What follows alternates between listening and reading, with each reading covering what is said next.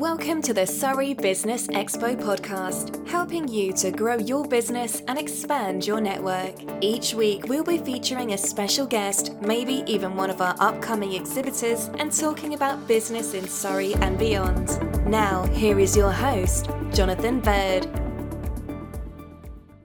Hi everyone, and welcome to the Surrey Business Expo podcast. Today I'm joined by Neil from Outsideology, who has a very, very big story to tell. And I've got a feeling with everything that's been going on and all the homework and we've been doing, this is probably going to be one of our, our most well-received podcasts. Neil, welcome to the show. How are you? I'm very well, thanks. Nice to speak to you, Jonathan. And you, and you. So tell us a little bit about Outsideology. Well, Outsideology started actually about ten years ago as a weird offshoot Uh, to uh, my business at the time, which was actually an astronomy shop based on Dorking High Street. Um, we were selling telescopes, and a chap came in one day and asked if we could recommend someone to build an observatory for his telescope. Um, we didn't know of anyone that we could recommend. So uh, as it happened, I knew a couple of joiners that were out of work at the time. And I said, I'll tell you what, I'll design it and they can build it and we'll go from there. Uh, and since then, we've built about forty-five astronomical observatories of all different shapes and sizes. Uh, and Outsideology sort of came to be in about twenty fifteen uh, when we decided that it was time to go a little bit beyond observatories uh, and diversify slightly. Uh, and that was when we started building uh, quite specialist garden rooms. I've got to, I've got to say, um, just because as you said that, and, and telescopes, um, so I'm I'm a bit of a stargazer, I have to say. um, I'm a massive sci-fi fan. Don't ask, we'll be here all day. But uh, an ex-girlfriend of mine's parents bought a house in Lancaster um, when they moved, and they had an observatory in in the, uh, an old one that was it was it needed a lot of work. But I have to say, what a magical room! Such a such a they, such cool idea, really, isn't it? Oh, it is. I mean, it's a wonderful thing. And actually, what always surprises us about our observatory clients is that they tell us once they've got this thing, they use it all the time. Every clear night they get, they're out there, the roof's rolled back, the telescope's pointed at the sky. It just takes all the hassle out of the hobby uh, and makes it just pure pleasure, just to be able to stargaze pretty much whenever you want. So we're always stunned by how much they get used. I think, guys, when, when we when we all come to ordering one of these, and Neil convinces us at the end of this podcast that this is the best thing since sliced bread, don't forget to order a jacuzzi with it. That's what I'm going to say, because I think that's that's the design thing waiting to happen. A jacuzzi observatory that could that could be good fun. Um, uh, so I'm probably going to have to give you permission for that one. So I think I think there's um I think there's I mean it's it's wonderful, isn't it? Because in, in this in this kind of new time, um, obviously something like an observatory, I guess, you know, is definitely a luxury and an add-on to a house. But I guess if you look at the kind of the garden home, the garden house rooms, um, that that, are, that that must be, you know, that must be expanding quite rapidly because of COVID, I imagine. Yeah, in fact, we're seeing expansion on both sides, strangely enough. Uh, people have really picked up on their hobbies while they've been locked into their homes. Uh, mm. So from that point of view, um, COVID has, has made everything go mad for us. Uh, but yes, you're absolutely right. I mean, garden offices are Uh, really uh, something that everybody's thinking about at the moment. And it's just because, I mean, you've been in the Zoom sessions where you see people sitting in their kitchens. You know, even B B C news correspondents are, are broadcasting from their kitchens at the moment.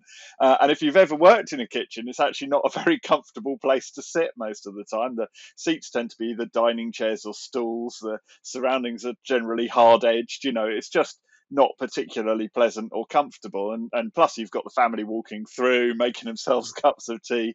Uh, so a lot of our clients are just getting to the point where they think, you know what, I need a dedicated space that's away from the rest of the house and the hubbub of home, uh, and just somewhere that I can sit and be creative and, and have my own my own space. And so, yeah, I mean, we've had we've had the pleasure of building some beautiful garden offices recently uh, for people who are in just that position. I have to say, um, uh, with my other hat on, with my Delivered Social hat on, um, and if any of the Delivered Social team are listening, don't get any ideas, guys. I'm just putting this on now. But there's definitely this this aspect where, you know, home working is is obviously going to continue. It's going to, it, it you know, it's here to stay. And I imagine that most people will, you know, most companies will have people in for a couple of days, and they'll be at home for a couple of days, et cetera, et cetera. I can I can kind of see this this this uh, you know, this change being quite a big thing. And actually for some big companies, and uh, you know, uh, uh, I guess a top tip for some big companies out there right now, you know, maybe this is part of a, a package for staff actually in some ways, because one of the things that I find um, I find hard, but I, I guess I'm lucky because I have an office, but is this whole kind of actually, you know, getting up and walking away from my desk and leaving work.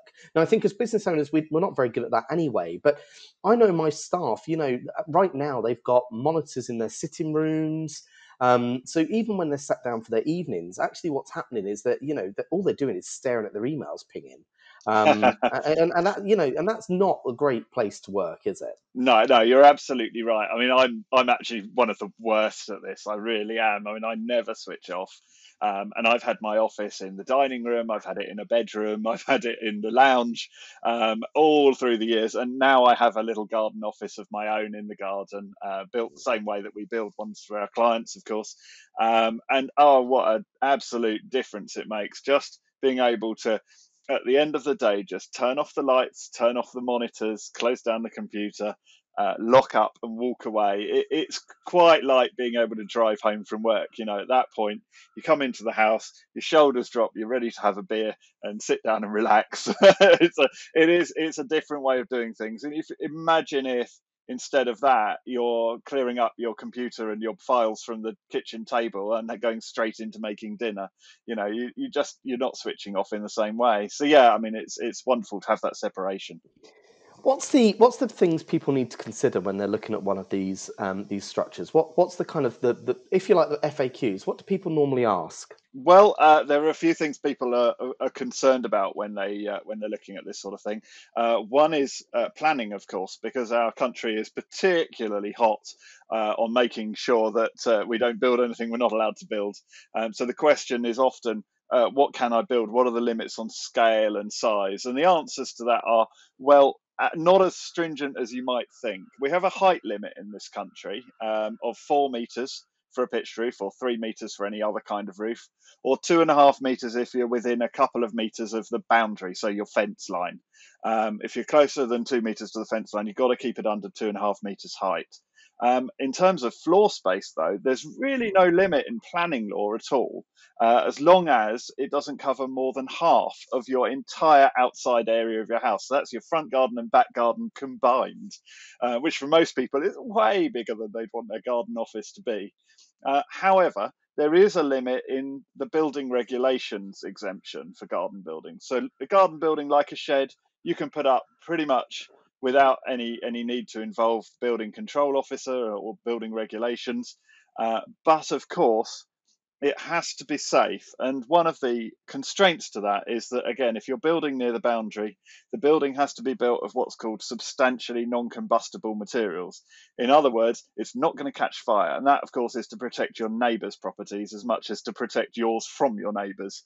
Uh, so once those constraints are satisfied, uh, as long as the building's under about thirty square metres, it doesn't have to go through building regs. Uh, and therefore, it's easy to put something up that's that's quite... Uh, quite solid and, and, and lovely uh, and meets those requirements, as long as you know what you're doing and you're using the right materials. Uh, the other thing people frequently ask us about is, how comfortable is this going to be in the winter and the summer? Because, of course, if you've ever sat in your garden shed in the middle of winter, you'd have frozen to an ice cube. If you've ever sat in your garden shed in the middle of summer, you'll realise it's more like a sauna than somewhere you'd want to do your work. Uh, and that's, of course, because your garden shed isn't insulated. Uh, so that's a big question people have. And we respond to that by saying, well, our, our garden offices are generally insulated better than most houses built before two thousand ten. Um, and as well as houses built since. Uh, so actually, the, the, there's a few benefits to that. Obviously, first of all, it stays warm in the winter and cool in the summer. Uh, second, it costs very little to heat. Uh, and that, that's absolutely imperative, because you don't want to build something that costs you an absolute fortune to run. I mean, how long do one of these things take to actually get going from, you know, from concept to I'm walking in and living in my new home office? um, it does vary, of course, and it often varies with the client and their own priorities. Uh, but actually, you know, we build uh, one of these things in about three to four weeks uh, at, at your premises. Uh, so quite a lot of the build work is done off-site in our own workshops. Uh, but then uh, it'll it'll be built on your premises in, in three to four weeks. Uh, and there's about a two-week lead-in before that for just finalising the design and making sure we're aware of where you want things and everything else. Uh, there have been a few challenges lately uh, with the with the whole COVID thing um, in terms of getting certain materials. For example, uh, for about three or four months uh, last year, there was a, a total lack of plaster anywhere. Uh, but actually, we managed to get around it. It didn't slow us down too much. We had a bit of plaster in stock that we were able to use, um, and we were able to get a bit more here and there, uh, and it was enough to keep us going. So, you know, we, we've sort of got through all of those challenges, and we're being able to deliver these things pretty quickly. So you're probably looking at about six weeks all in, uh, unless we've got something else in the diary ahead of you, of course. I, I mean, it, it, it, it's one of those things that actually I imagine most customers, you know, with COVID and whatnot have probably been, in fact, I, you know, from our point of view, you know, every client that, that's run into difficulty with COVID has been really, really good, because I think I think there's a almost a unilateral kind of universal understanding of, hey, it's COVID, there's not a lot anyone can do really, isn't there? So, I mean, it's it's one of those challenges. Um, so I, I can only imagine there's some really cool ones of these that have been put up um, without obviously giving us any information to uh, to tell us whose it is. Which one or what feature was your favourite thing that you've seen put in one of these? Oh, uh, that's a really good question. Uh, I mean, my favourite building, I think, so far has been uh, the one we call the Pool House. Uh, now, this is based up in the sort of Reigate Banstead area. And um, and that is, uh, it is literally what it sounds like. So it's next to a swimming pool. Um, it's actually, you know, partly there to house the pool equipment, of course, that keeps the pool running and fresh and warm. Uh, but it's also uh, just a beautiful little outdoor space that people can use to change in or, or, or whatever else. It's set up mostly actually as a gym for its owner. Um, and so we put some big, gorgeous mirrors on the wall, backlit with L E D lighting, um, you know, and, and it is just absolutely beautiful. We were really given free rein there to to do something stunning, and uh, and we took that opportunity and did. Uh, so that's probably my favourite building. Uh, but we've got other buildings that have little uh, tool sheds built into them. Um, we've got one which we built at the end of last year with a huge set of bifold doors across the front, uh, which just magnificent. And the whole thing basically opens up to outdoors and becomes like a covered outdoor space when it's uh, when it's all open. So that's just, you know, fantastic for the owners. Uh, they use it as a home cinema, uh, which is a wonderful thing to use a garden room for. And just imagine you can just disappear out to your own cinema whenever you want. It sounds, I mean, it sounds absolutely amazing, doesn't it? So, Neil, you're obviously exhibiting at the Surrey Business Expo show this year. What stand are you? Uh, do you know what? I'm afraid I don't know. Oh, you're the first one who doesn't super, know. Super oh. uh, in the dark on this. I have no idea, but we're there. And I promise you it's a prominent stand because I'm always one of the first to book the Surrey Business Expo. it, it's a fantastic show for us. It really is. We we do uh, we speak to so many people down there. We've had loads of business from it. Um, so, so we're always there, uh, booked early, prominent position. You'll find us. So, Neil, if people want to learn a little bit more about you before the show, um, how can they get in touch? How can they find out some more? Uh, well, we have a dedicated website that's for our garden buildings brand, uh, and it's called Kani.House. Kani is spelled K A N I. Uh, the website is Kani dot house. It's that simple. Uh, so just go to go to your browser, type in Kani dot house, and uh, and you'll see some of the beautiful things we've created. Uh, and as we create more, they they get added on there as well. So uh, that that's a great way to find out what we do. Um, and there are links there to our main uh, company website, outsideology dot com, uh, as well, which is where you'll see, if you're interested in uh, astronomical observatories and some of the other cool things that we've done, uh, they're all on there too. Uh, one of the other final questions I've got for you, because I'm asking everyone this, is um, what freebie do you love when you go to a show? What are you on the hunt for? Mugs. It's a quick answer.